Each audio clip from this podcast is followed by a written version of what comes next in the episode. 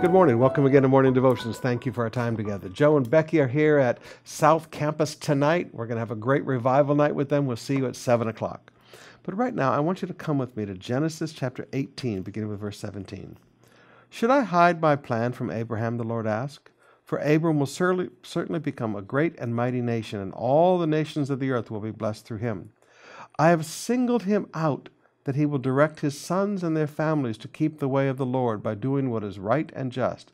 Then I will do for Abram all that I have promised. Now, notice, God had a condition on Abram. See, there are many of the promises of God that are conditional. And the condition on Abram's promise is you lead your family, and God will fulfill the destiny he has for you. Now, some of you businessmen and businesswomen, please forgive me. You're more focused on building your business than building your family. You're more focused on leading your business than you are focused on leading your family.